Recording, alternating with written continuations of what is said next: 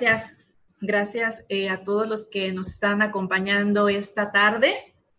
Mi nombre es Rocío Nieves. Eh, estoy en la oficina de Prodecon, en la delegación Veracruz, en el área de acuerdos conclusivos. Esta tarde vamos a dar una plática taller de eh, lo que es básicamente la figura del acuerdo conclusivo. Eh, la dinámica va, a ser, eh, si tienen algún comentario, alguna duda, que se vaya a ir desarrollando a lo largo de la charla, me pueden escribir un mensajito y aquí lo vamos a ir viendo, un comentario, una duda en relación a lo que vamos platicando. queremos agradecer o quiero agradecer a LSA por, la difusión, por el apoyo. Eh, vamos a presentar unas diapositivas. Eh, si no las visualizan o, si tienen por ahí algún, algún inconveniente con el audio, con el video, con todo gusto me pueden estar escribiendo vía mensajito. Voy a, proyectar, voy a proyectar aquí lo que es la, la plática de esta tarde si lo, si lo pueden ver, si no lo pueden ver o, tienen algún, algún este, error, me, van platicando. Quiero platicarles eh, antes de, iniciar a fondo de lo que es el acuerdo conclusivo, el origen y el antecedente. ¿Cuál es eh, el motivo por el cual surge la figura del acuerdo conclusivo?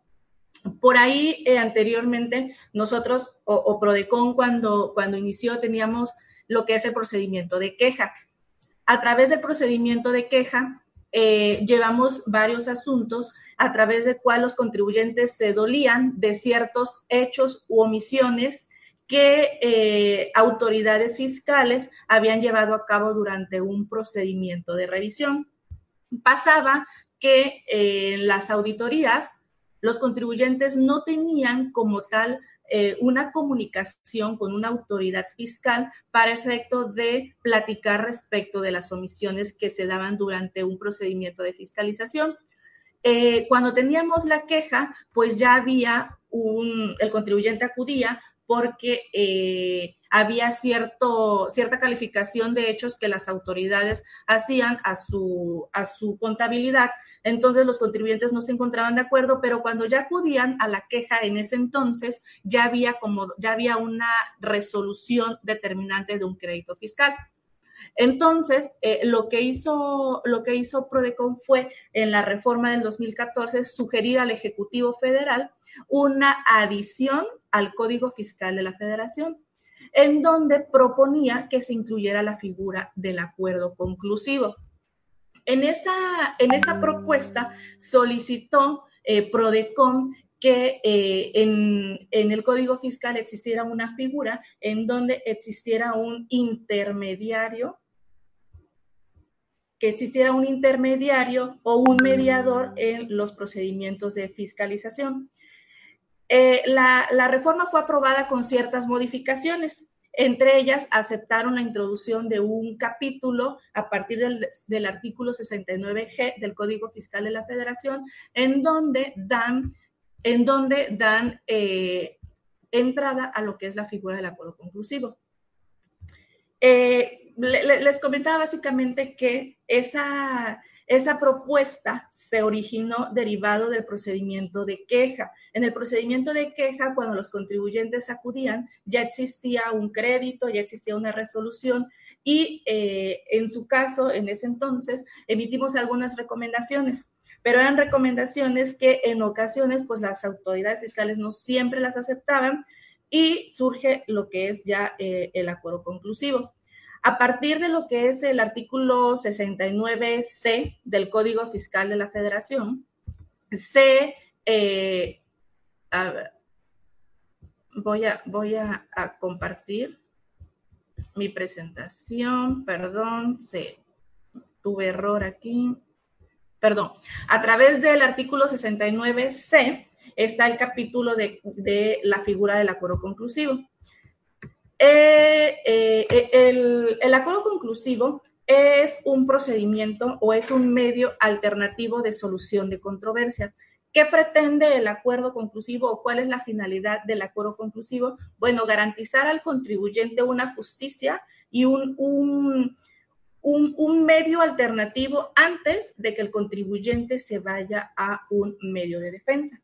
Entonces, eh, a partir de lo que es el artículo 69C al 69H del Código Fiscal de la Federación, en relación con los lineamientos que rigen eh, la figura de, del acuerdo conclusivo, podemos... la corriente de... Ay, escucho por ahí un micrófono. Creo que alguien tiene por ahí un micrófonito. Este, entonces, se dio lo que es... Escucho un microfonito. Ahí está. Ahí está. Eh, entonces, eh, a partir de, la incorporación al Código Fiscal del artículo 69C al 69H del acuerdo conclusivo, tenemos que la Procuraduría de la Defensa del Contribuyente va a eh, promover un acuerdo conclusivo y va a, verificar que el procedimiento se desarrolle de manera transparente y acorde a las disposiciones fiscales. El acuerdo conclusivo es un medio que eh, permite al contribuyente muchísimas cosas. Entre ellos, evita al contribuyente que espere un juicio, eh, un procedimiento que es costoso, porque llevar un, juicio a tribunales, además de la garantía, además del plazo, pues evidentemente le genera al contribuyente eh, costos. Y el acuerdo conclusivo lo que hace es que eh, le permite al contribuyente, el acuerdo conclusivo le permite al contribuyente poder regularizar su situación fiscal. Prodecon apoya al contribuyente y en, cualquier momento el contribuyente va a poder presentar un acuerdo conclusivo. Eh, quiero, quiero hacer aquí un, un, punto bien importante, que es en qué momento un contribuyente puede solicitar un acuerdo conclusivo. Bueno, el contribuyente va a poder solicitar un acuerdo conclusivo cuando sea sujeto de las facultades de comprobación de la autoridad fiscal, siempre y cuando sea una revisión en términos del 42 del Código Fiscal de la Federación ya sea eh, en la fracción segunda, tercera o novena del mismo ordenamiento. ¿A qué me refiero? Bueno, un contribuyente que sea auditado por cualquier autoridad federal, que puede ser a través de una eh, revisión de gabinete o revisión de papeles de trabajo como generalmente le conocemos, una visita domiciliaria o actualmente lo que son las revisiones electrónicas. Si un contribuyente está siendo auditado y eh, la autoridad ya emitió alguna calificación de hechos u omisiones con la cual el contribuyente no se encuentra de acuerdo, entonces el contribuyente puede acercarse a la Procuraduría y solicitar un procedimiento de acuerdo conclusivo. Eh, los lineamientos que regulan las atribuciones de PRODECON señalan en correlación con lo dispuesto en el código, eh, cuál es, cuándo va a proceder el acuerdo conclusivo. Cuando exista ya una calificación de hechos omisiones. ¿A qué nos referimos con calificación de hechos omisiones? Con eh, hechos con los cuales el contribuyente no se encuentra de acuerdo casos muy eh, generales que, nos ocurren o que ocurren con los contribuyentes en un procedimiento, calificación de ingresos que la autoridad pretende que sean ingresos acumulables y el contribuyente señala que no es un ingreso. Otros ejemplos que, que también es una calificación de hechos o omisiones muy recurrentes son deducciones. Deducciones que a consideración de la autoridad no cumplen con requisitos fiscales para eh, su deducibilidad. Entonces, cuando el contribuyente está siendo auditado y tiene esta, esta calificación recurrente por parte de la autoridad, el contribuyente puede acercarse a la Procuraduría, el contribuyente solicita la adopción de un acuerdo conclusivo y en ese momento lo que va a suceder es que el acuerdo conclusivo va a detener la auditoría En este caso conocemos como suspensión del plazo de la auditoría. Quiere decir que desde el primer momento en que el contribuyente ingresa a Prodecon un escrito de solicitud de acuerdo conclusivo, se detiene la auditoría. Significa que la autoridad no puede de ninguna manera continuar con su procedimiento. Eh, recordemos que una auditoría, una auditoría lleva un plazo de 12 meses a partir de que me notifican ya sea la orden de visita domiciliaria, que me notifican la solicitud de información y documentación, hasta que la autoridad emite el oficio de observaciones o, el acta final, eh, transcurren 12 meses. Esos 12 meses que lleva la auditoría y todavía a partir de los 12 meses eh, que ya tengo yo el acta final o el oficio de observaciones, todavía pueden transcurrir hasta seis meses para que la autoridad fiscal me pueda notificar el oficio a través del cual determina las contribuciones omitidas. Entonces, ¿por qué la importancia de, de, que un contribuyente tenga conocimiento de la figura del acuerdo conclusivo? Bueno, porque Prodecon va a promover de manera transparente y va a facilitar de manera anticipada y consensuada el procedimiento de auditoría. Por esa razón es que eh, luego en muchas ocasiones se le, se le sugiere al contribuyente que si está siendo auditado, bueno, que, que, con la finalidad de concluir de manera anticipada la auditoría y evitar que un contribuyente se vaya a tribunales, que el contribuyente tenga que garantizar créditos que, que luego la verdad se vuelven impagables, es por eso que el contribuyente tiene acceso a la figura del acuerdo conclusivo. Eh, les comentaba en qué momento el contribuyente puede solicitar el acuerdo conclusivo. Bueno, cuando está siendo auditado, eh, siempre y cuando el mismo código prevé que eh, el acuerdo conclusivo lo puede, lo puede solicitar a partir de que dé inicio la auditoría y hasta antes de que exista una determinación de crédito. ¿Por qué? Porque si existe una determinación de crédito, estamos en el entendido que la auditoría ya, ya concluyó. Ya no podríamos tener, en todo caso, un procedimiento de acuerdo conclusivo para verificar eh, o para que el contribuyente pueda acceder a lo mejor a alguna regularización, que es otro, que es otro, otro beneficio, otro beneficio que tiene, que tiene el acuerdo conclusivo son muchos, son muchos, en realidad son muchos. Además de, suspender la auditoría, que ninguna, no existe ninguna, ninguna manera de suspender una autoridad la auditoría, eh, bueno, salvo las, las previstas en código, ¿verdad? Pero que el contribuyente pueda solicitar la suspensión de una auditoría como tal, no, no existe. Pero el acuerdo conclusivo es la única figura que puede suspender una auditoría. Eso es bien importante porque hemos tenido asuntos aquí en la, en la delegación Veracruz en donde acuden contribuyentes que están en una visita domiciliaria y eh, derivado de la documentación que aportan, los créditos o, los, o los, montos bajan eh, mucho y eh, el importe de, de, las contribuciones omitidas que en un momento dado el contribuyente tendría que pagar en un juicio, en un acuerdo conclusivo, el contribuyente eh, regulariza su situación o en un acuerdo conclusivo el contribuyente exhibe documentación y a lo mejor el crédito que, en un principio era eh, por un monto de un millón, a lo mejor derivado del procedimiento de acuerdo conclusivo y de la documentación que el contribuyente aportó, que la autoridad revisora valoró, son adeudos que luego son pequeños y el contribuyente opta por regularizar su situación fiscal.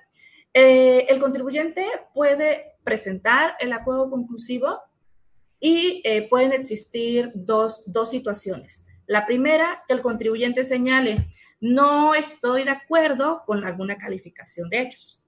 O puede ser que a lo mejor el contribuyente señala, eh, la autoridad tiene razón, omití realizar pago de retenciones por salarios.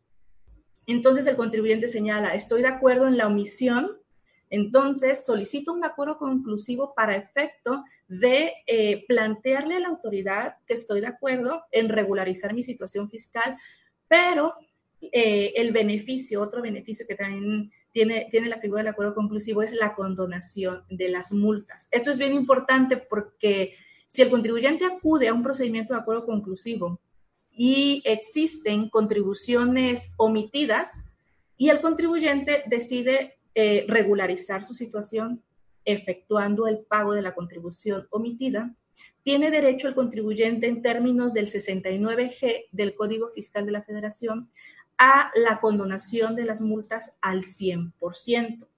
¿Qué significa? Que el contribuyente puede venir al acuerdo conclusivo, solicitar, realizar pago a lo mejor de alguna, de alguna contribución omitida y además de concluir de manera anticipada la, auditoría, el contribuyente va a tener el beneficio de la condonación de multas.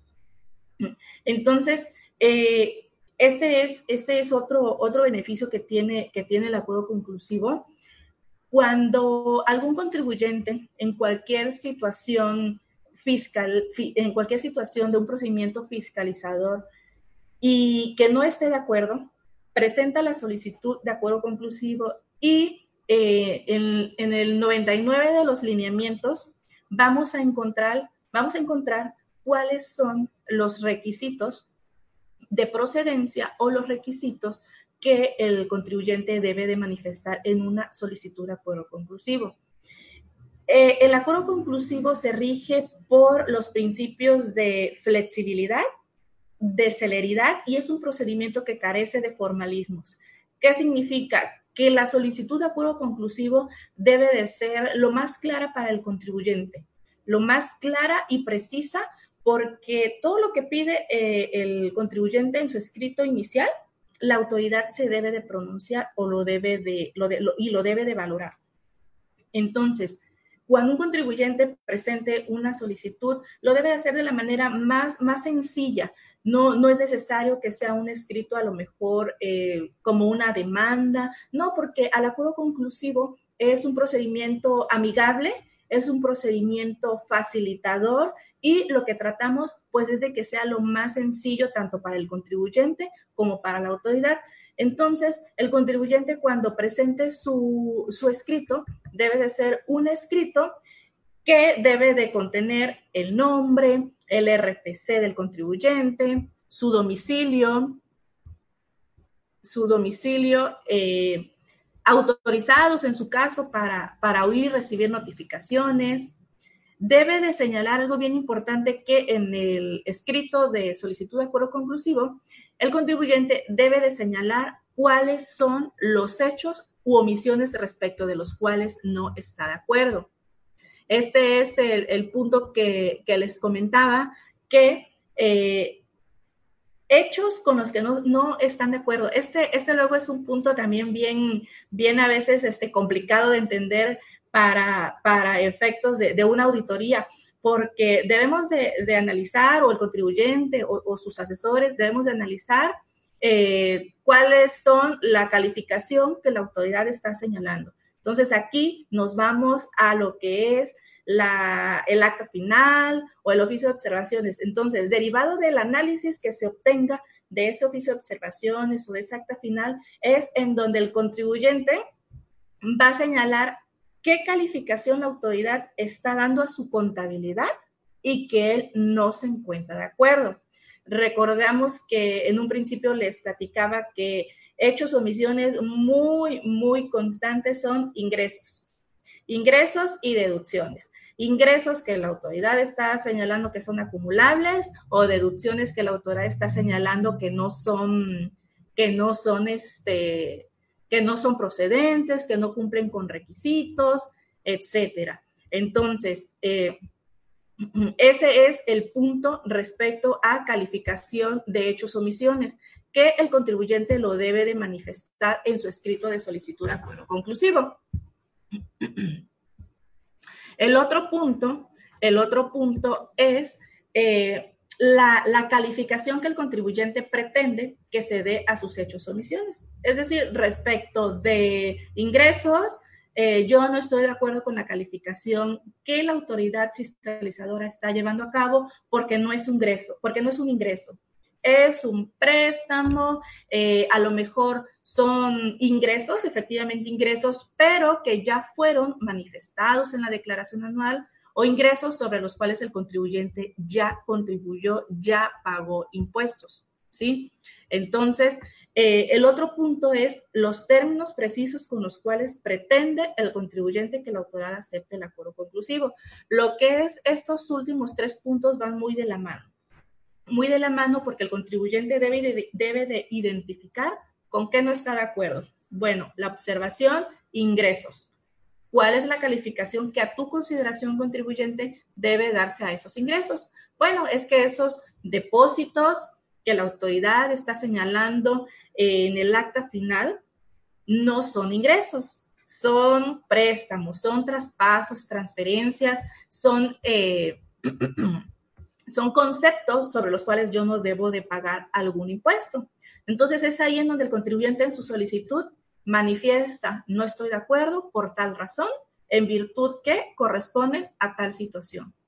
Y eh, algo muy importante, manifestar que todo lo, señalado durante el procedimiento de acuerdo conclusivo es bajo protesta de decir verdad. Recordemos que eh, el acuerdo conclusivo es un procedimiento que eh, presupone la voluntad de las partes para llegar a un consenso. Por esa razón, es un procedimiento que tanto la autoridad como el contribuyente deben actuar de buena fe. Por tal razón, todo lo que se manifiesta debe de ser bajo protesta de decir verdad. Y algo bien importante que en los documentos que el contribuyente nos va a presentar cuando solicita su acuerdo conclusivo, es el documento en el cual se consigna la calificación de hechos o omisiones. ¿Por qué, se, por qué se, solicita el documento en donde consta la, la calificación de hechos o omisiones? Porque cuando se recibe la solicitud aquí en, en Prodecon, eh, los lineamientos nos señalan, nos señalan que la solicitud debe de ser con firma autógrafa del contribuyente.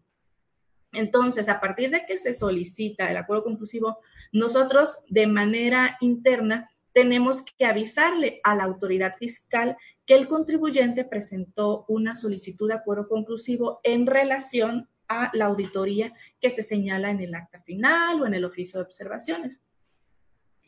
¿Para qué? Para que la autoridad esté enterada de que el contribuyente ya, ya solicitó eh, el acuerdo conclusivo y que con eso la autoridad ya no puede de ninguna manera continuar con su procedimiento fiscalizador. Es ahí en donde señalamos que la auditoría se paraliza, la auditoría se detiene y por tal razón la autoridad no puede realizar ninguna, ninguna gestión. Eh, aquí, aquí quiero hacer un paréntesis y señalar que los lineamientos efectivamente no solicitan que el escrito debe de ser con firma autógrafa del contribuyente o de su representante legal. Actualmente, por la emergencia sanitaria que estamos viviendo en todo el país, Prodecon emitió un eh, boletín el 3 del 2020 y en ese boletín se señala que eh, en, lo que en lo que estamos en la, la, la etapa de la contingencia, el contribuyente puede promover una solicitud de acuerdo conclusivo y lo puede realizar o la puede enviar a través de los correos electrónicos que están señalados en ese, en ese boletín 3. ¿Por qué? Porque recordemos que eh, ahorita autoridad, autoridad no, no suspendió plazos, la autoridad está eh, fiscalizando de manera, de manera normal entonces, si un contribuyente actualmente tiene una auditoría, una auditoría en términos de, del 42, fracción segunda, tercera o novena del código, el contribuyente puede solicitar el acuerdo conclusivo si no se encuentra de acuerdo con alguna calificación de hechos o omisiones. O encontrándose de acuerdo con alguna calificación, el contribuyente quiere ejercer el derecho a la condonación de multas prevista en el 69G. Recordemos que la condonación de multas es por única ocasión.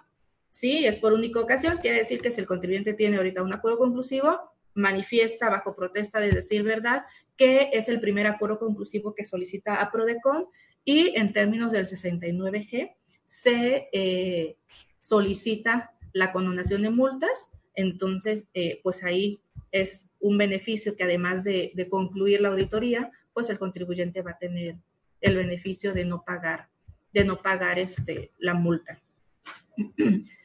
Cuando el contribuyente presenta la solicitud de acuerdo conclusivo, suspendemos los plazos, como les comentaba.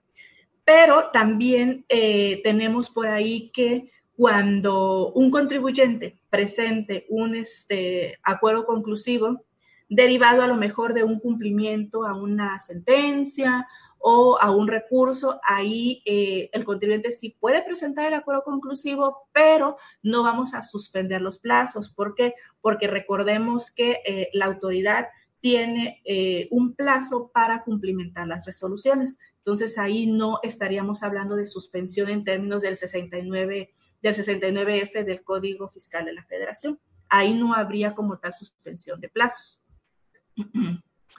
Plazos previstos en el Código Fiscal y en los lineamientos. Bueno, ¿cómo, cómo es en la práctica el, procedimiento de acuerdo conclusivo? Eh, el contribuyente acude a PRODECON, presenta su solicitud y PRODECON de manera inmediata debe de admitir su solicitud de acuerdo conclusivo. Esa solicitud de acuerdo conclusivo se notifica al día hábil siguiente a la autoridad. Recordemos que, los lineamientos nos señalan cuáles son los requisitos de procedencia para admitir un acuerdo conclusivo. Si el contribuyente cumple con los requisitos que comentábamos hace un momento, que señale eh, hechos o omisiones con los que no está de acuerdo, los términos en los que pretende que la autoridad acepte el acuerdo conclusivo, no señala el contribuyente el documento en el cual constan las omisiones, no señala su, propuesta o su pretensión, nosotros de manera inmediata eh, verificamos que cumplan con todos los requisitos y elaboramos lo que es el acuerdo de admisión. Ese acuerdo de admisión se notifica a la autoridad fiscal y se le otorga a la autoridad un plazo, un plazo de 20 días para que en este caso la autoridad fiscal rinda el informe o rinda la respuesta a la contestación del acuerdo conclusivo. Eh, cuando la autoridad contesta el acuerdo conclusivo, PRODECON debe de verificar, debe de verificar detalladamente que la autoridad se pronuncie respecto de todo lo que solicitó el contribuyente en su escrito inicial. Es, es um, responsabilidad de PRODECON velar que los derechos del contribuyente en el procedimiento de acuerdo conclusivo se desarrollen de manera transparente. Si bien es cierto que somos mediadores y facilitadores, sí debemos de verificar que eh, no se vulneren derechos del contribuyente en un procedimiento de acuerdo conclusivo. Es por esa razón que recibida la contestación por parte de la autoridad, debemos ver en qué sentido fue esa respuesta. Una contestación puede eh, aceptar los términos propuestos por el contribuyente, puede negar los términos que propone el contribuyente o puede plantear términos diversos a los términos que señaló el contribuyente en su escrito inicial de acuerdo conclusivo. Cuando la autoridad acepta el acuerdo conclusivo, entonces de inmediato lo que hacemos es turnar para elaborar lo que es el proyecto de acuerdo conclusivo. Ese proyecto de acuerdo conclusivo lo firma eh, la autoridad revisora, lo firma el contribuyente y lo firma el titular de la, de la delegación o si es un asunto que quizá estamos tramitando en nuestra área central, pues lo firma el director general de acuerdos conclusivos que está en nuestra, en nuestra oficina central. Eh, cuando la autoridad no acepta el acuerdo conclusivo, debemos de verificar los motivos por los cuales no acepta el acuerdo conclusivo y, en su caso, determinar alguna eh, viabilidad o, posibilidad de convocar a una, a una reunión de trabajo o a una mesa de trabajo. Eh, le sucede igual cuando la autoridad nos señala que no, que, que acepta el acuerdo conclusivo con términos diversos. En esas, en esas contestaciones, la autoridad debe de manera fundada, debe de señalar por qué no acepta, cuál fue la documentación que a su consideración no fue suficiente o en ocasiones sucede mucho, mucho en la práctica porque eh, son cosas o son cuestiones muy contables que en el escrito o en los papeles de trabajo a veces los contribuyentes no, no, no, no los contribuyentes de autoridad no, no se pueden entender, no se pueden entender bien. Entonces, eh, lo que hacemos es reunirnos, reunirnos tanto autoridad como contribuyente y PRODECON. Eso ha facilitado demasiado los procedimientos porque en una reunión de trabajo o en una mesa de trabajo, teniendo ya aquí los papeles de trabajo, la contabilidad prácticamente, hemos tenido eh, resultados favorables. ¿Por qué? Porque resulta quizá que en el escrito el contribuyente eh, no se lograba explicar o la autoridad no lograba apreciar con exactitud los planteamientos del contribuyente. Entonces, eh, en muchas ocasiones nos sentamos en mesa de trabajo, el contribuyente explica detalladamente, eh, la autoridad analiza, valora y ya la autoridad se lleva otro panorama de cómo está en realidad la, situación fiscal del contribuyente. Esto, eso también nos ha sucedido en, la práctica en asuntos en donde eh, a veces la autoridad necesita conocer eh, el giro del negocio, las actividades que llevó a cabo el contribuyente durante, durante el ejercicio revisado o en materia de deducciones. En materia de deducciones, la autoridad, bueno, ¿qué, qué tipo de gasto realizaste? ¿Cómo llegó tal mercancía a tu almacén, cuál fue el procedimiento que llevaste a cabo y ya en conjunto en relación a todos los argumentos que el contribuyente detalla eh, correlacionados con la documentación soporte que adjunta el contribuyente al acuerdo conclusivo, la autoridad valora y es donde tenemos resultados muy, muy favorables. ¿Qué sucede si la autoridad no nos contesta un acuerdo conclusivo, una solicitud de un acuerdo conclusivo? Bueno, pues tenemos la facultad de imponer una, una multa, que en realidad no, no ha sucedido. La verdad tenemos muchísima eh, apertura con, autoridades, SAT, CEFIPLAN, eh, el IMSS, el Infonavit, que, son de, los acuerdos conclusivos que, más nos llegan. La verdad existe muchísima apertura por parte de, de autoridades, muchísima disposición también porque pues ellos también evidentemente tienen que revisar, tienen sus plazos, pero eh, hemos tenido, la verdad, la verdad, muy buena, muy buena comunicación con autoridades respecto a los, a los asuntos, respecto a los acuerdos conclusivos. Eh, este, hay acuerdos conclusivos que eh, son muy celeros, son muy celeros, concluimos o, firmamos muy rápido. Hay otros, acuerdos conclusivos que sí nos llevan un poquito, de tiempo pero la, la, meta es de que los acuerdos conclusivos sean lo más este, celeros posibles porque eh, tenemos una suspensión, una suspensión de plazos. Entonces, puede, en ocasiones, el acuerdo conclusivo se suscribe y ya el contribuyente concluye la auditoría. Pero hay otros acuerdos conclusivos quizá en donde el contribuyente eh, y autoridad se pusieron de acuerdo en dos partidas, pero hubo una tercera partida que no hubo consenso, entonces el contribuyente la va, la va a llevar a juicio. Entonces, por eso, por eso es bien importante que en cuanto tenemos la respuesta por parte de la autoridad, el contribuyente, darle vista al contribuyente del escrito de, contestación y en ese escrito de contestación, bueno, le debemos de preguntar al contribuyente si va a optar por regularizar su situación fiscal o en ocasiones convocamos a lo que es una, una reunión de trabajo. Tenemos aquí en, en Prodecom un, un criterio, un criterio en donde señalamos que si bien las mesas de trabajo pueden ser solicitadas por contribuyente o incluso por autoridad, Prodecom es quien tiene la, es quien pondera la idoneidad de convocar o no a una mesa de trabajo.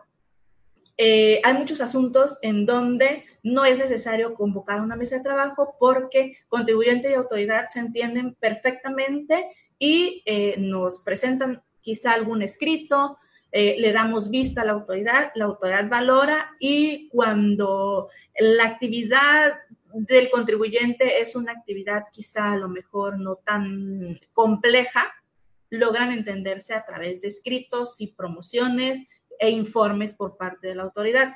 Pero cuando ya tenemos asuntos que son un poco más, más compleja la operación del contribuyente, entonces ahí nos sentamos a una mesa de trabajo o nos sentamos ya a una, a una reunión.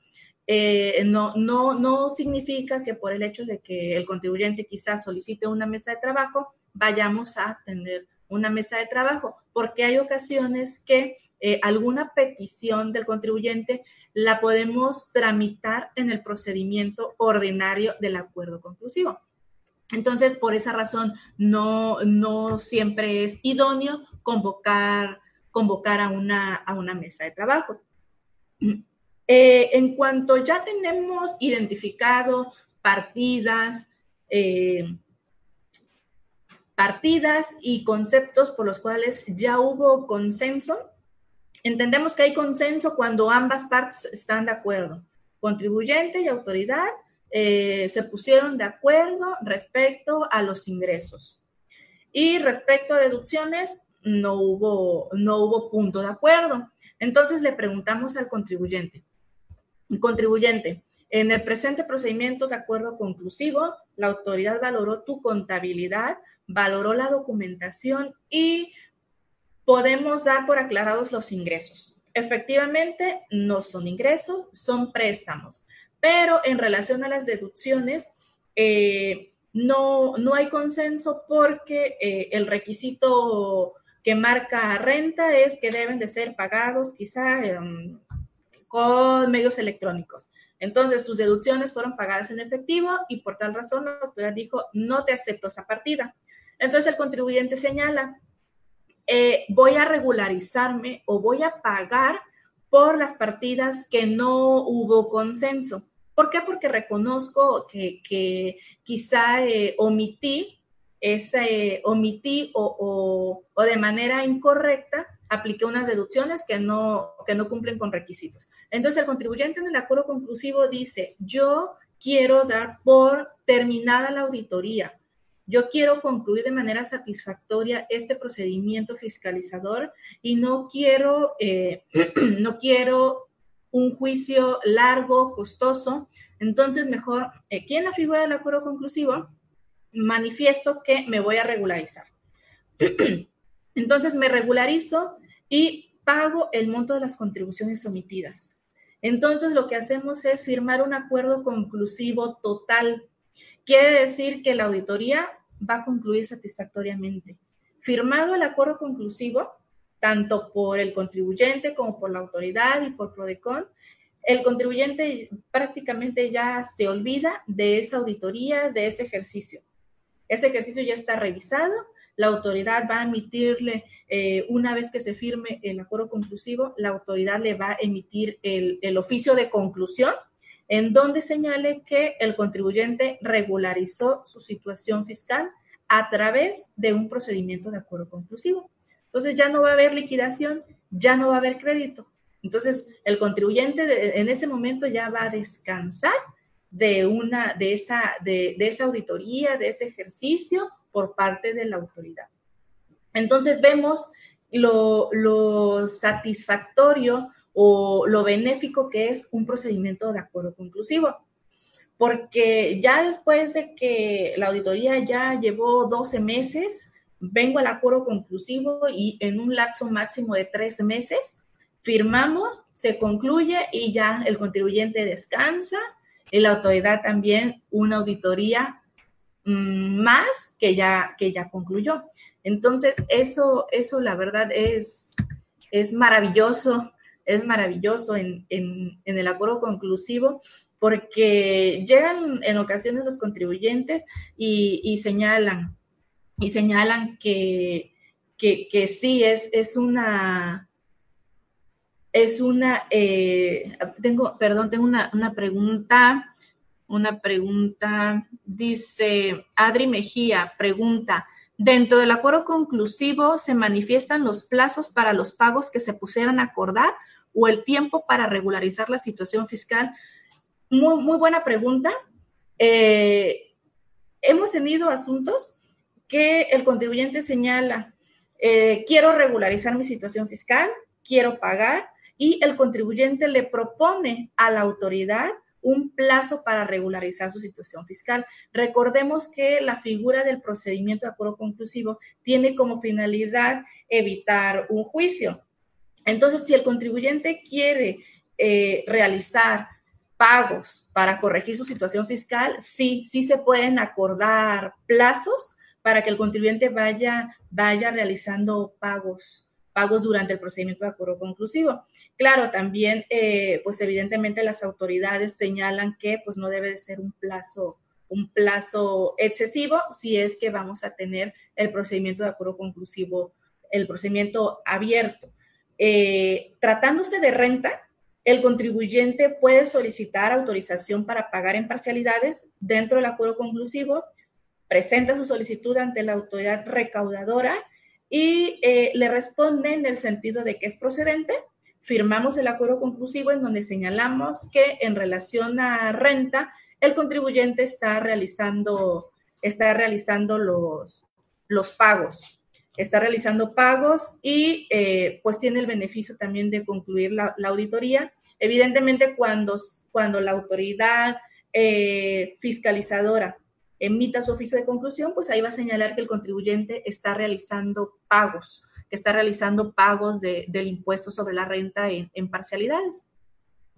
Eh, en cuanto a IVA, hemos tenido asuntos en donde el contribuyente le propone a la autoridad pagar en el procedimiento de acuerdo conclusivo en un plazo de dos o tres o tres meses, porque recordamos que la figura de, de, pago a plazos o pago en parcialidades previstas en 66 y 66A de código no prevén contribuciones retenidas o, contribuciones trasladadas.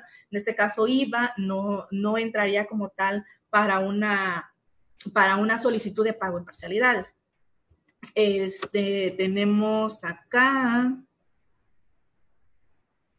Cualquier duda la pueden escribir, este, la pueden escribir aquí por, por este medio y aquí mismo las, las leemos y les damos, este, y les damos atención.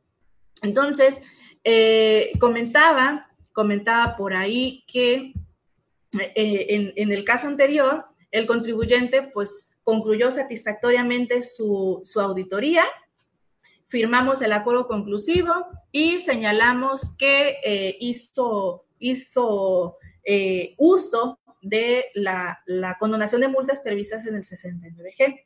Eh, cuando los contribuyentes vienen a, la figura del acuerdo conclusivo, luego sí llegan un poco eh, preocupados porque a cualquier contribuyente le, le, genera inquietud o temor tener una auditoría por parte de, del SAT o, el solo hecho de escuchar SAT o autoridad coordinada, que nosotros aquí en, el estado de Veracruz tenemos a, lo que es EFIPLAN como autoridad coordinada, y un contribuyente luego viene sí atemorizado porque tiene una auditoría y no sabe qué hacer. Nosotros de primera instancia lo que les ofrecemos es la figura del acuerdo conclusivo, porque se van a evitar un litigio, un litigio que si la auditoría se lleva 12 meses eh, y todavía seis más para que el autor emita el crédito, entonces, un juicio también, un juicio lleva, lleva muchísimo tiempo, que hay contribuyentes que luego, la verdad, no, no, no pueden estar tranquilos sabiendo que tienen, que tienen un, juicio en trámite respecto de una auditoría de un ejercicio anterior. Cuando vienen al acuerdo conclusivo, pues sí, les ponemos la, alternativa de la, la, figura por si el contribuyente quiere regularizar su situación o por si el contribuyente quiere evitarse un juicio eh, el, acuerdo conclusivo siempre se ha manejado como una figura de éxito. Eh, en un procedimiento, y, aquí hay algo que, me gusta comentarles siempre a los contribuyentes, que en un acuerdo conclusivo, el contribuyente tiene la facilidad de explicar y de darle a entender a la autoridad todo o el motivo por el cual llevó a cabo su operación o por qué llevó su contabilidad de cierta manera. Mm, luego señalan los contribuyentes, es que eh, es, quiero exhibirle a la autoridad tal documentación y que sea valorada, porque en una auditoría sabemos que le damos la documentación al auditor o le damos la, o le damos la contabilidad y a veces el contribuyente le da la documentación y la autoridad regresa hasta ocho meses después, nueve meses después. Entonces no hay como tal un momento en donde el contribuyente tenga comunicación constante o un acercamiento con la autoridad fiscal para platicar de su contabilidad. Hasta el momento en que la autoridad le, le, llama para informarle de los hechos o omisiones en términos del 42 quinto párrafo del código, que es ahí en donde la autoridad le solicita al contribuyente que acuda a sus oficinas para darle a conocer las irregularidades que detectaron con motivo de la auditoría que llevó a cabo, en este caso, la autoridad. Es ahí en donde el contribuyente se entera de cuáles son las omisiones o cuáles son la calificación que la autoridad le va a hacer saber mediante un acta final o mediante un oficio de observaciones. Entonces, en el acuerdo conclusivo, el contribuyente tiene la ventaja de que eh, está Prodecon como mediador y además tiene el contribuyente, tiene el contribuyente la facilidad para que en una mesa de trabajo el contribuyente de viva voz pueda hablar con la autoridad y le pueda eh, el contribuyente explicar, no nada más al auditor, porque durante todo el procedimiento de revisión de auditoría, el contribuyente se entiende con los auditores. Pero ya en el acuerdo conclusivo, eh, en un momento dado que se convoque a una reunión o a una mesa de trabajo, quien está en la mesa de trabajo es la autoridad. Y, y, cuando hablamos de autoridad es el titular. El titular puede ser el administrador o puede ser el director general de fiscalización, que es eh, la persona que va a, a, platicar con el contribuyente en una mesa de trabajo. Entonces, por eso siempre les comentamos a los contribuyentes, están siendo sujetos de una auditoría presente en un acuerdo conclusivo. Presenten un acuerdo conclusivo si es que no están de acuerdo con los hechos o omisiones, que señalen a la autoridad quizá a lo mejor su, su deseo de regularizar su situación fiscal, de solicitar una condonación de multas, porque el procedimiento de acuerdo conclusivo es un procedimiento muy rápido, muy rápido y, y sabemos que va a ser menos estresante que irnos a un medio de defensa. Eh, Prodecon va a intervenir durante todo el procedimiento como facilitador y testigo del procedimiento. Y además es un medio eh, alternativo por el cual el contribuyente puede, puede regularizar su situación fiscal. En la práctica tenemos los hechos más recurrentes por los que el contribuyente acude a presentar el acuerdo conclusivo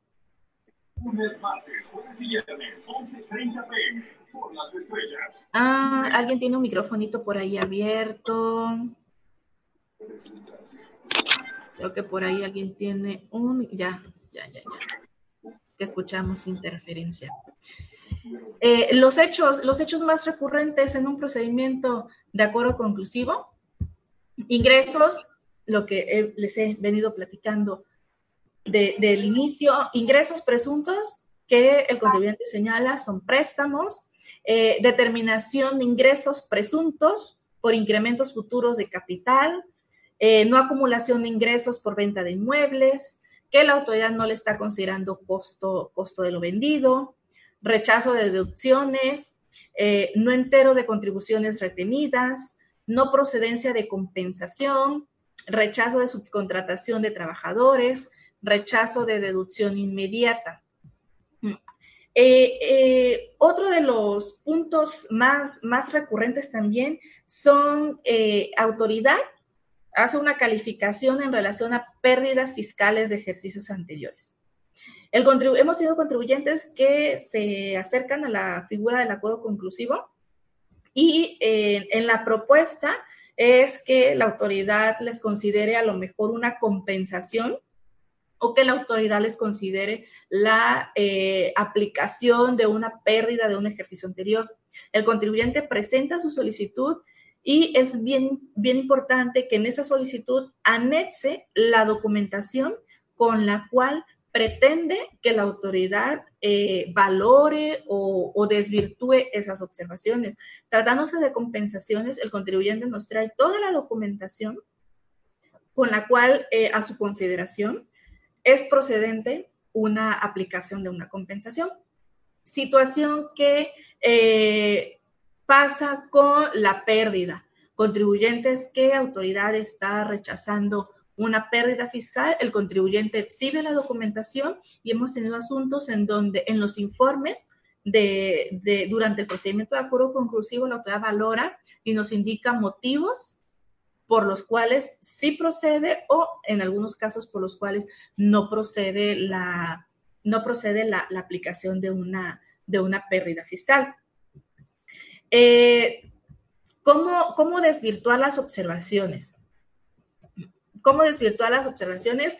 Eh, el contribuyente puede exhibir toda la documentación que eh, tenga en su contabilidad para desvirtuar ciertos puntos, ciertas partidas en la auditoría. Nosotros en el acuerdo conclusivo le sugerimos al contribuyente que cuando presente la solicitud acompañe toda la documentación con la que pretende que la autoridad valore. Es decir, que si mi solicitud la estoy presentando hoy y estoy solicitando que la autoridad no me considere ingresos acumulables porque corresponden a préstamos, entonces que desde ese momento el contribuyente exhiba la documentación, mm, por ejemplo, los contratos, eh, los estados de cuenta, eh, luego son, son préstamos o son traspasos entre, entre contribuyentes. Bueno, si tiene el contribuyente, ¿cómo comprobar el flujo de ese recurso? Es decir, desde el momento en que llegó a mi cuenta bancaria hasta el momento en que yo retorné ese recurso o ese préstamo, porque la autoridad lo que, lo que observa constantemente en relación a ingresos son depósitos bancarios presuntos porque la autoridad revisa, eh, audita, ve los estados de cuenta y observa depósitos bancarios que no corresponden a los registros de la contabilidad del contribuyente. Dice la autoridad, esto pues es un depósito en tu cuenta y para la autoridad, si no está identificado, si no está soportado, es un ingreso. Pero el contribuyente señala en el acuerdo conclusivo que no es un ingreso, que es un préstamo y el contribuyente acompaña documentación soporte, como por ejemplo contratos, eh, documentos en donde conste quizá eh, el ingreso, el retorno y la autoridad cuando contesta su, su, informe nos dice, ok, derivado de la documentación aportada por el contribuyente consistente en, y nos detalla toda la documentación que valoró para considerar como desvirtuada una partida. Sucede lo mismo con eh, tratándose de actas de asamblea, el contribuyente también las exhibe y también sirven como elementos de prueba para poder desvirtuar las observaciones de la autoridad. Tenemos un criterio ah, en, PRODECON en donde eh, señalamos que el contribuyente puede exhibir la documentación a manera de una muestra o de una prueba selectiva. Eh, sucede cuando eh, tuvimos un, asunto, perdón, en donde un contribuyente señalaba los ingresos que la autoridad está señalando como depósitos, que es un ingreso para mí, en realidad no es, no es un ingreso, no es un ingreso omitido, porque esos depósitos efectivamente corresponden a unas notas o a unos CFDIs por concepto de mi actividad principal. Pero esos CFDIs ya fueron manifestados en mi declaración, por esos CFDIs yo ya pagué impuestos. Pero dice el contribuyente, autoridad, me estás auditando 12 meses y eh, son operaciones que son inmensas. Entonces, para efecto de que el contribuyente lo pueda exhibir en su totalidad, es prácticamente hacer la contabilidad de todo un ejercicio. Situación que en una auditoría, pues es completamente difícil que el contribuyente pueda rehacerle a la una, una auditoría de todo un ejercicio. Entonces, nosotros eh, Prodecon tiene un criterio en donde eh, se indica que el contribuyente puede solicitar a la autoridad que la documentación la exhiba a manera de muestra o de una prueba selectiva. En esos casos, el contribuyente acuerda con la autoridad exhibir los meses más representativos, es decir, los meses en donde el contribuyente quizá tuvo mayor operación, integra al 100% las operaciones y la autoridad con ello puede validar y puede verificar que efectivamente corresponde a un ingreso que ya había sido declarado. Eso fue un asunto que incluso nosotros calificamos como un, caso, un caso de éxito, porque el contribuyente desde su solicitud manifestó es que son ingresos, efectivamente, pero son ingresos que ya están declarados. El hecho de que tú me los estés observando nuevamente en mi acta final constituye que yo voy a contribuir dos veces por algo que no es eh, un ingreso acumulable. Entonces la autoridad le señala al contribuyente, bueno, necesito conocer que efectivamente ya fue un ingreso, un ingreso previamente declarado, pero eh, en, una mesa, en una mesa de trabajo acordaron que, que, era prácticamente inhumano volver a hacer la contabilidad de todo un ejercicio para que la autoridad la valorara. Entonces la autoridad dijo, bueno, estoy de acuerdo en que me integres los meses más representativos. El contribuyente ya no exhibió los 12, sino una parte, una muestra, teniendo como resultado que la autoridad cuando, cuando rinde el informe señala, es cierto, tienes razón, con la documentación que me aportas podemos desvirtuar la partida en relación a los ingresos. En ese entonces fue un acuerdo conclusivo que el contribuyente exhibió los papeles de trabajo, exhibió cortes de, caja en los que constaban las ventas del día, exhibió tickets individuales de ventas y exhibió los comprobantes de, los cortes de, caja relacionados con los estados de cuenta bancarios. Eh, correlacionados o identificados con los CFDI, fue que la autoridad pudo conocer que efectivamente esa observación estaba aclarada o estaba desvirtuada.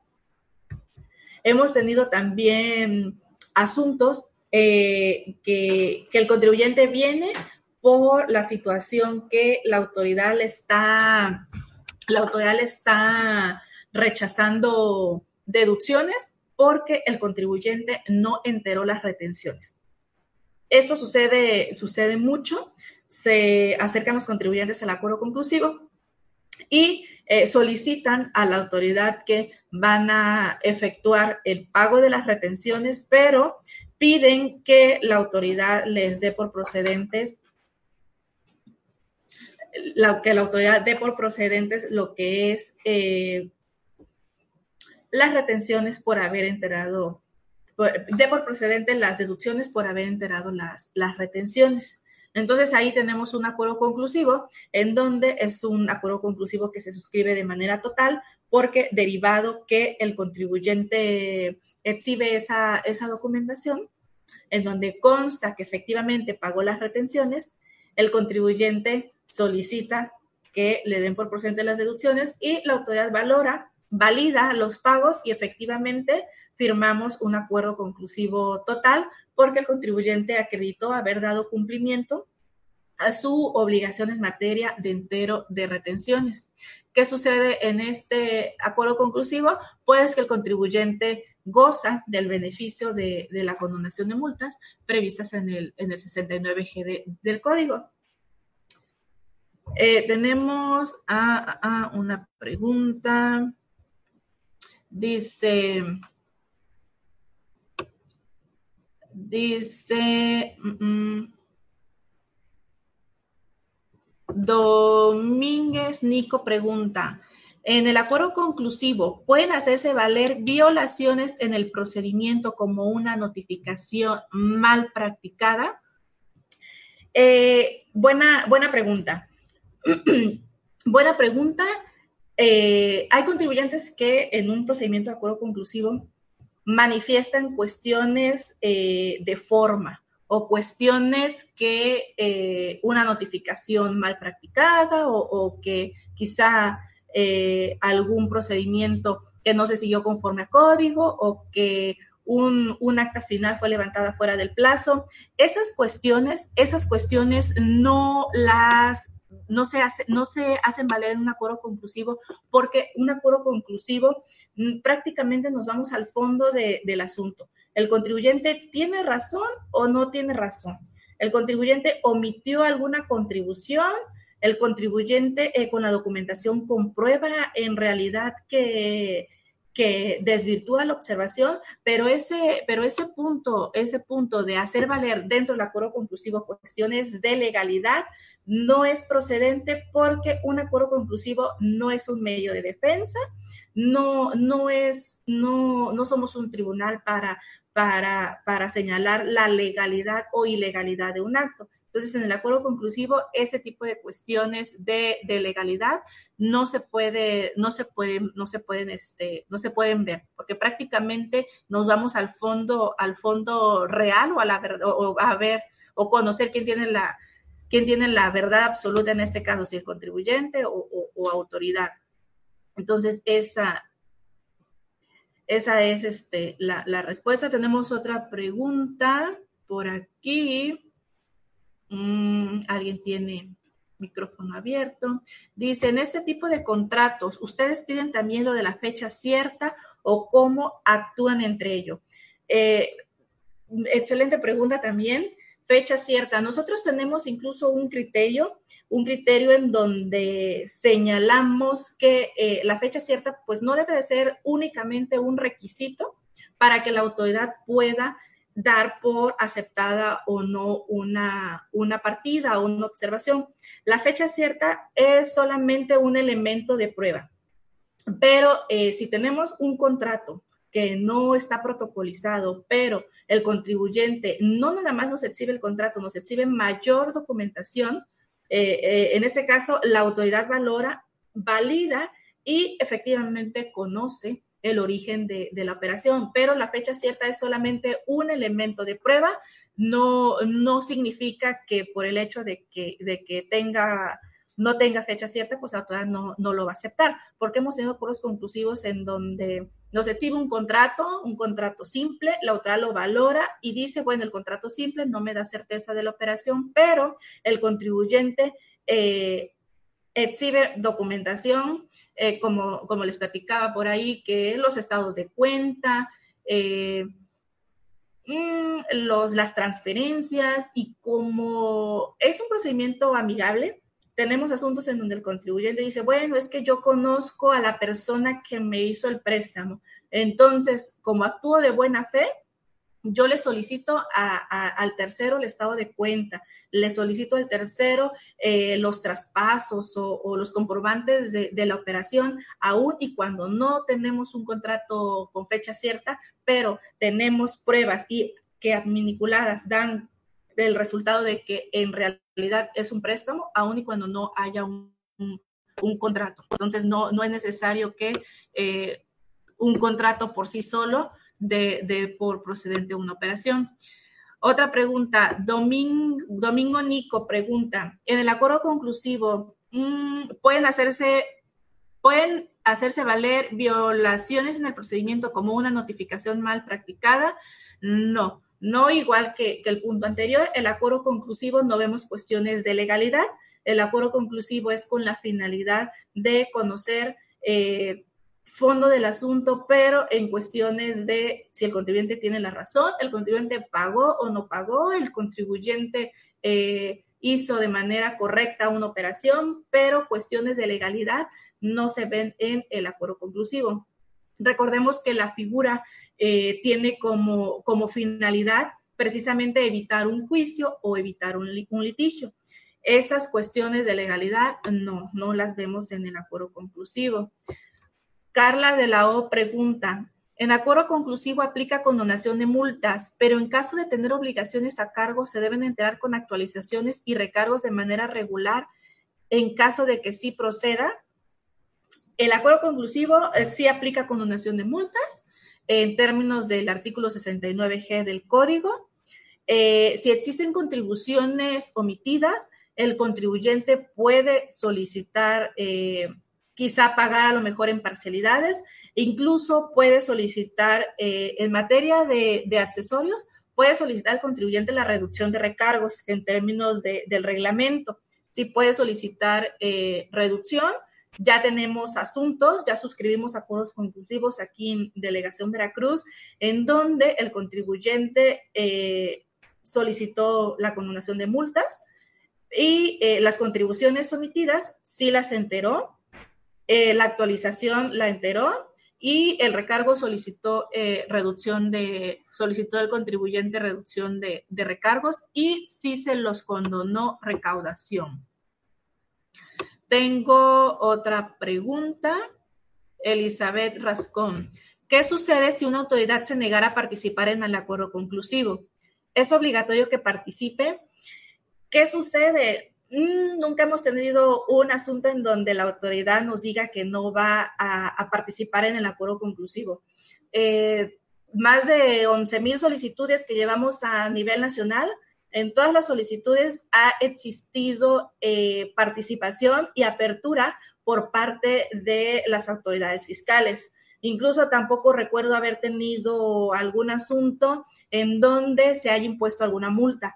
La verdad, eh, eh, el acuerdo conclusivo, la autoridad también tiene muchos, muchos beneficios, porque además de que el contribuyente tenga beneficios, la autoridad concluye de manera satisfactoria una auditoría y en caso de, recaudar, pues la autoridad está recaudando también también eh, en, menos tiempo que si se va el contribuyente a juicio. Entonces, siempre, siempre hemos tenido asuntos en donde la autoridad, la autoridad este, participa en, en un acuerdo conclusivo.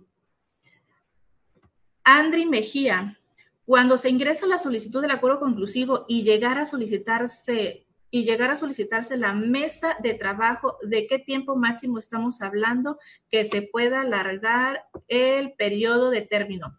El periodo de término ah, de, del procedimiento del acuerdo conclusivo, entiendo que se refiere a ello. Eh, tenemos, tenemos como meta que eh, el acuerdo conclusivo no dure más de lo que dura evidentemente una auditoría.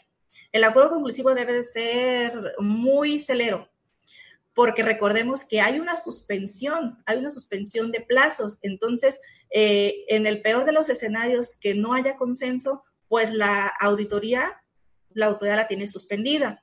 Entonces, cuando presenta el contribuyente un acuerdo conclusivo, tratamos de darle el trámite lo más celero posible y eh, tenemos una, una meta o un promedio de concluir el acuerdo conclusivo en máximo cinco, seis meses. O sea, en el mes sexto, estar firmando el, el acuerdo conclusivo.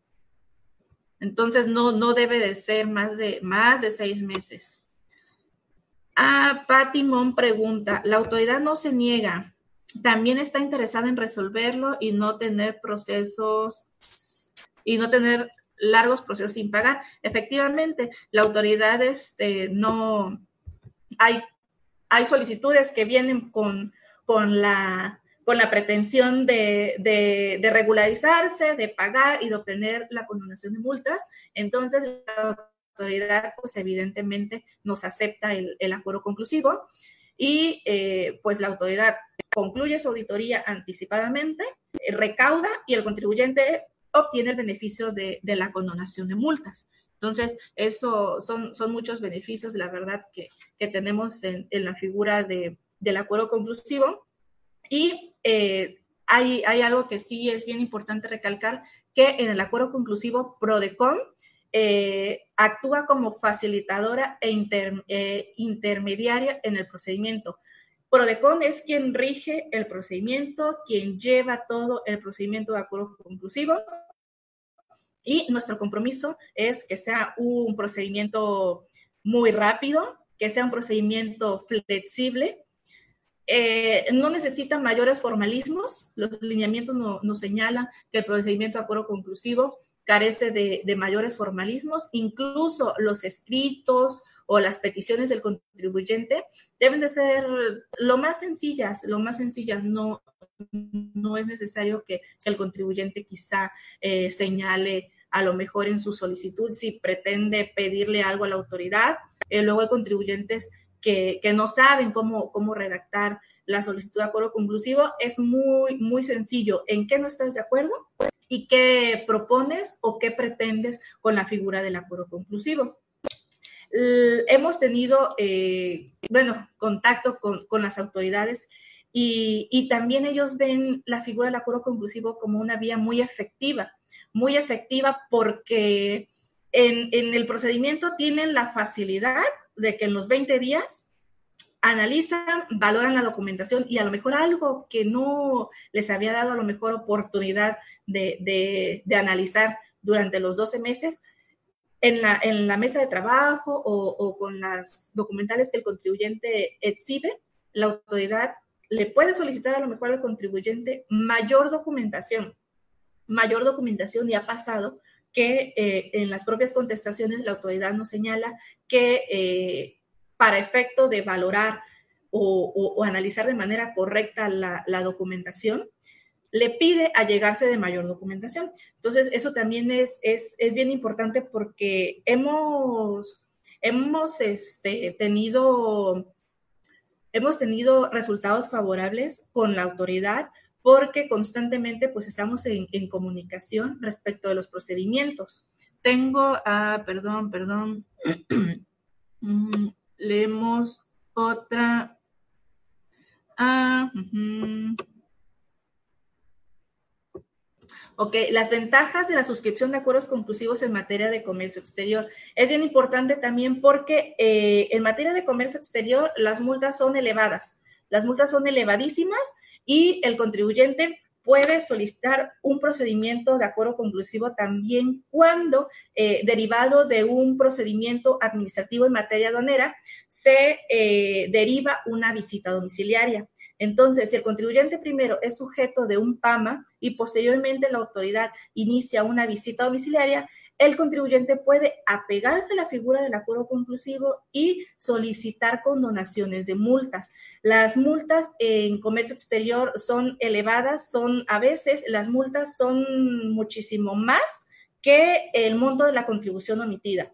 Y regularmente en, en materia de comercio exterior, pues el contribuyente solicita quizá rectificar a lo mejor un pedimento, eh, modificar alguna, alguna situación de origen y solicita la condonación de las multas. También en procedimientos de, de, comercio exterior procede la condonación de multas y la condonación de multas también es al 100%.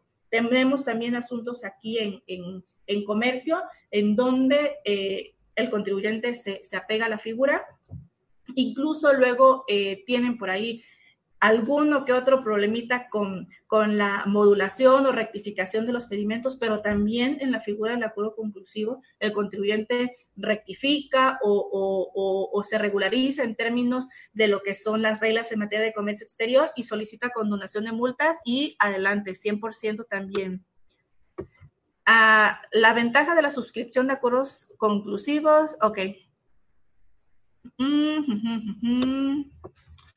eh, en, esos, en esos casos, el contribuyente también presenta, presenta la solicitud.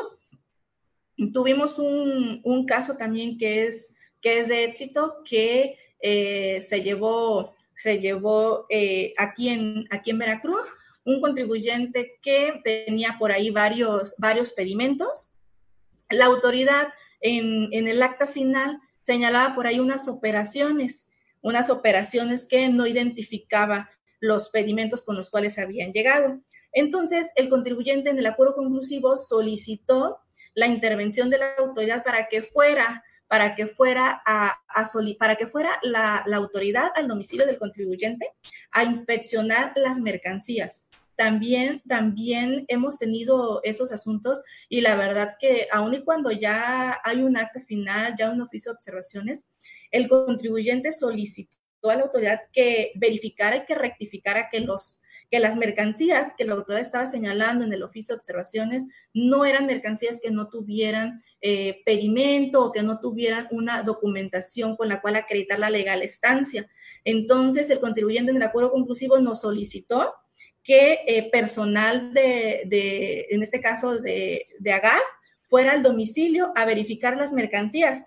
Fueron dos días, dos días que estuvo, estuvo, estuvo personal de, del SAT desde las 9 de la mañana hasta las 6 de la tarde y el otro día igual verificando todas las mercancías. Entonces, ese fue un asunto que el contribuyente logró desvirtuar porque comprobó el pedimento con el cual la mercancía ingresó al país y además por las mercancías que el contribuyente no tuvo cómo identificar o cómo acreditar la legal estancia, el contribuyente decidió regularizarse por, esa, por esas partidas y obtener el beneficio de la condonación de multas, que era un monto elevadísimo en cuanto a multas.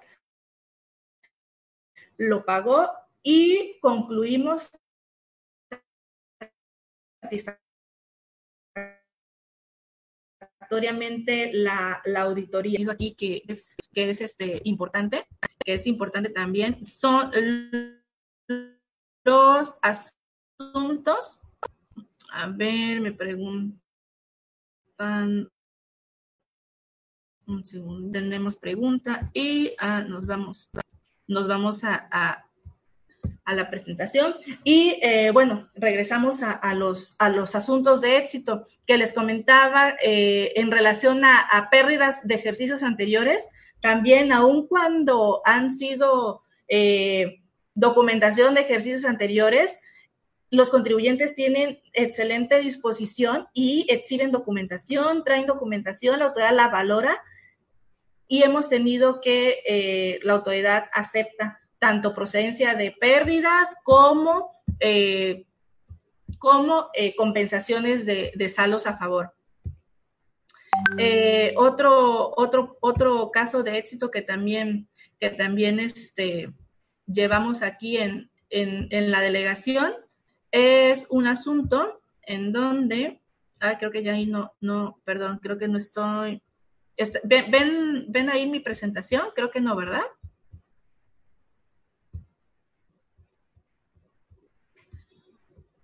Sí, ah, ok. Entonces, eh, hay aquí en, en, ya se fue, ya la quitamos. Hay algo que, que les, quiero, les quiero compartir Aquí en la, en la delegación Veracruz, incluso estas, estas estadísticas, estas estadísticas que son, son bien importantes porque eh, la, delegación, la delegación Veracruz, la delegación Veracruz es líder en acuerdos conclusivos suscritos. De cada 10 solicitudes de acuerdos conclusivos que ingresan aquí en la delegación Veracruz, 8 se suscriben favorablemente y eh, pues en esos, en esos asuntos hay ya sea suscripción, suscripción total o suscripción parcial. Aquí tengo mi, mi, estadística que se les quiero compartir. Esta, esta es mi, mi, estadística de 2014 de 2014, que fue que, inició la figura del acuerdo conclusivo a, la fecha, Veracruz eh, está en uno de los primeros lugares con mayor número de acuerdos conclusivos suscritos.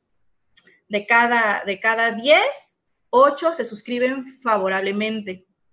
Entonces, eh, en, este, en estos momentos, si, si ustedes tienen alguna, alguna situación, alguna auditoría que ustedes consideren que hay hechos, que hay omisiones con los cuales no se encuentran de acuerdo, sería conveniente que presenten su solicitud de acuerdo conclusivo de manera inmediata para, eh, de primera instancia, eh, suspender, suspender el plazo, que la autoridad no les vaya a liquidar y posteriormente eh, concluir en un momento dado de manera anticipada la auditoría. Recordemos que el contribuyente, eh, quizá hay partidas que de total de partidas, el contribuyente señale que de dos está de acuerdo y de las demás el contribuyente eh, pretende desvirtuar. Entonces, en el acuerdo conclusivo, eso lo puede señalar. No es necesario que el contribuyente pretenda eh, regularizarse por todas las partidas o que el contribuyente quiera desvirtuar todas las partidas. El contribuyente con una, con una calificación que el contribuyente no esté de acuerdo, el contribuyente puede solicitar el acuerdo conclusivo.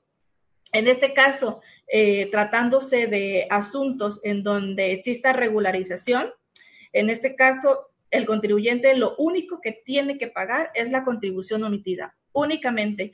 No, no hay que pagar, no, no hay que pagar multa. No hay que pagar multa porque pues esta se va a condonar. Y entonces aquí la recaudación se vuelve efectiva para la autoridad, porque la autoridad en momento, en momento corto o en poco tiempo la autoridad recauda y el contribuyente de manera anticipada concluye satisfactoriamente la auditoría. Entonces, eso, ese es el, punto, que, el punto que tenemos. No sé si, si quieran comentar, comentar algo, algo que, que, que adicionen, o sea, a lo mejor se me pasó algo, algo que sea importante por ahí, o alguna pregunta que, quieran realizar. Tienen ahí su, su micrófono. Si quieren, quieren hacer alguna pregunta adicional, o en todo caso, si me quieren escribir aquí en el, en el chat, aquí leemos la pregunta. Creo que no se me pasó ninguna pregunta, ¿verdad? Tengo un mensajito. Ah, vamos a ver. Adri Mejía comenta, mm, mm, mm, yo quiero agradecer a Prodecon, ya que aún estando acá en Ciudad de México, me han ayudado sin ninguna duda con alguna situación no exactamente de acuerdos conclusivos, pero le manifiesto mi agradecimiento, aprovechando su presencia y gracias a Nafinet que nos acerca con ustedes. Gracias, pues nosotros estamos para, para apoyar las problemáticas de, los contribuyentes, independientemente que, no estén aquí en, aquí en Veracruz. Nosotros tenemos competencia mm, a nivel nacional, entonces independientemente del lugar en donde radique una persona, nos pueden, nos pueden contactar y con todo gusto nosotros los podemos atender. Mm, mm, tengo aquí otra pregunta. Sí, ah, ah, buenas tardes.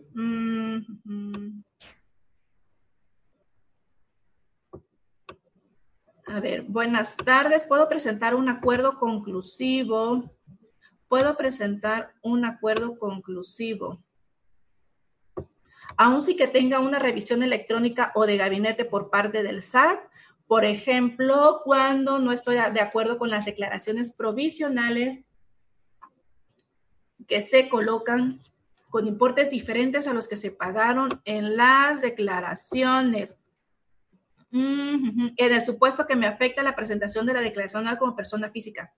Ok, eh, no, en este caso aquí no aplicaría el acuerdo conclusivo porque recordemos que eh, vamos a poder solicitar o presentar un acuerdo conclusivo cuando los contribuyentes sean sujetos de facultades de comprobación, es decir, que ya exista una auditoría iniciada. Hablemos de una visita domiciliaria, de una revisión de gabinete o una revisión electrónica siempre y cuando la autoridad ya haya calificado alguna, alguna observación o haya hecho haya hecho alguna, alguna calificación de hechos o omisiones. En el caso que me comentas, eh, lo que te podemos ofrecer aquí en tu, en tu asunto no es propiamente un acuerdo conclusivo, pero sí puedes presentar un procedimiento de queja. En el procedimiento de queja, eh, eh, la finalidad es conocer de, actos que afecten a los contribuyentes. Y ahí en el procedimiento de queja sí podemos requerirle a la autoridad un informe para que nos indique el motivo por el cual tienes esta, esta problemática que, eh, bueno, recordemos que ahorita que es la, temporada de declaraciones anuales, por ahí la página del SAT ha presentado algunas fallas. Entonces, este, este, esta problemática no la veríamos en un acuerdo conclusivo, pero sí la podemos ver a través del procedimiento de quejas. Tenemos otra. Mm, Otra pregunta. En, um, en algunas ocasiones acá en Teorrón, ¿aplica en casos de auditoría IMSS? Sí, por supuesto.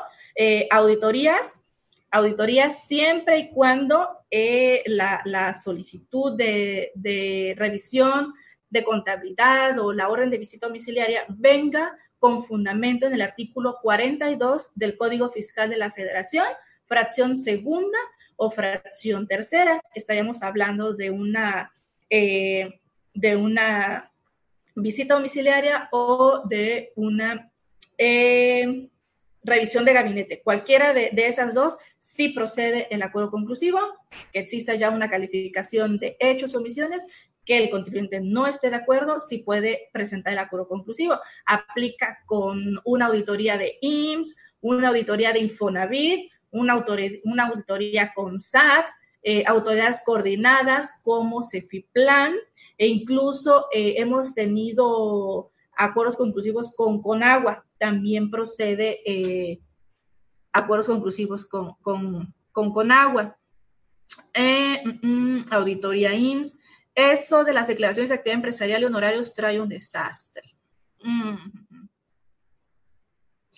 El error del SAT ya está enterado.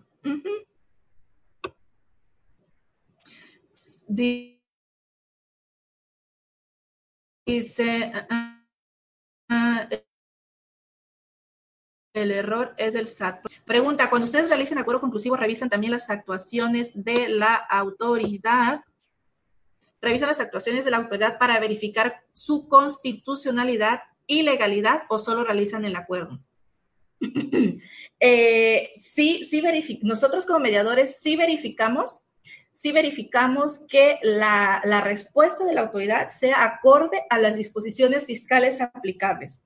Es decir, que si la autoridad eh, en alguna contestación eh, no, no acepta un acuerdo conclusivo, nosotros debemos de verificar la disposición legal que aplica en el, caso en particular y si es contrario a lo que señala una disposición, en, este caso eh, la ley de renta o, IVA, nosotros sí podemos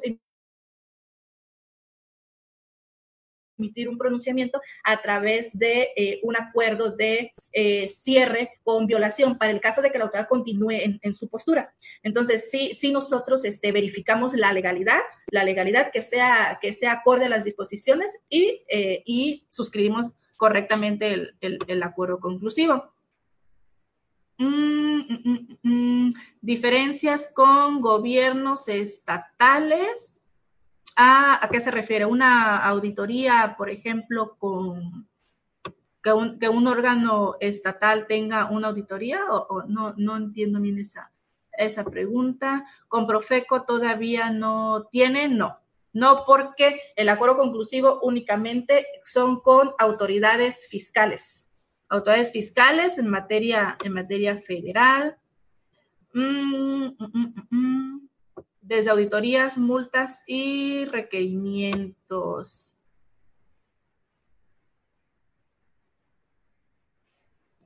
Creo que es, es la última, es la última este, pregunta y eh, bueno, ya vamos a, vamos a finalizar a menos de que tenga, tengan otra, otra duda. Fonacot, no, en este caso, Fonacot no es una, no es una autoridad fiscal federal, por lo tanto, Prodecon no tiene competencia con, con Fonacot. Eh, quiero reiterarles que si tienen, ah, ya, ya, aquí escribió, en los gobiernos estatales auditorías, multas, requerimientos, sí, por ejemplo, si tienen alguna auditoría, una multa, un requerimiento, sí, también nosotros, también nosotros lo podemos ver. Si es una multa o si es un requerimiento, no lo vemos eh, en, el, acuerdo conclusivo porque el acuerdo conclusivo es únicamente cuando son auditorías. Pero si tienen una multa, si tienen un, requerimiento, no lo vemos en un, acuerdo conclusivo, pero lo podemos ver en el servicio de quejas, que también tenemos quejas y reclamaciones, o en el servicio de, representación legal, que también son otros de, de los servicios que, que, tiene Prodecon. Entonces, eh, recapitulando y ya ya casi para, para cerrar esta, esta plática, pues, eh, pues queremos invitar, invitar a los contribuyentes que confíen en Prodecon, que se acerquen a nosotros, cualquier asunto relacionado con una auditoría, con todo gusto pueden acudir, presentar su, solicitud. Bueno, que, en, estos, en estos momentos por la contingencia sanitaria, eh, la delegación Veracruz sí está prestando sí está prestando sus servicios y los está brindando con normalidad, a excepción que no estamos atendiendo de manera presencial. Entonces, cualquier solicitud eh, de acuerdo conclusivo, el contribuyente en estos momentos las puede enviar las puede enviar a los correos electrónicos que señala el, el, acuerdo 3 del 2020, que se los voy a, que se los voy a compartir. El correo es ofdepartes.veracruz arroba prodecon.gov.mx, el correo de mario.herrera arroba prodecon.gov.mx, eh, el correo de héctor.hernández arroba prodecon.gov.mx y para el caso de la oficina central, eh, algún, algún contribuyente que, quiera presentar un acuerdo conclusivo directamente en centrales, es acuerdos conclusivos, así todo, todo junto, acuerdos conclusivos arroba .gov.mx para que eh, cualquier duda, con todo gusto, se pueden estar contactando. Incluso aquí en el, en el chat les acabamos de, poner eh, el correo de delegación Veracruz, el teléfono de la oficina, cualquier duda, cualquier, cualquier problemática, cualquier comentario que, tengan, con todo gusto se pueden poner en contacto con nosotros. Eh, tenemos el, correo eh, el, WhatsApp. Con todo gusto ahí estaremos atendiendo. Y bueno, para finalizar, queremos agradecer a, LSA por la difusión, por el apoyo, a Miguel Chamlati, que también nos apoyó en, la difusión, a la revista actualizándome.com, al Colegio Nacional de la Contaduría Pública y a Nafinet. Y eh, bueno, también a todos los los participantes que nos acompañaron esta tarde. Gracias también por su, por su participación, por su atención y eh, pues reiteramos nuevamente los servicios de Prodecon para que el momento en el que ustedes así lo, lo requieran. Gracias.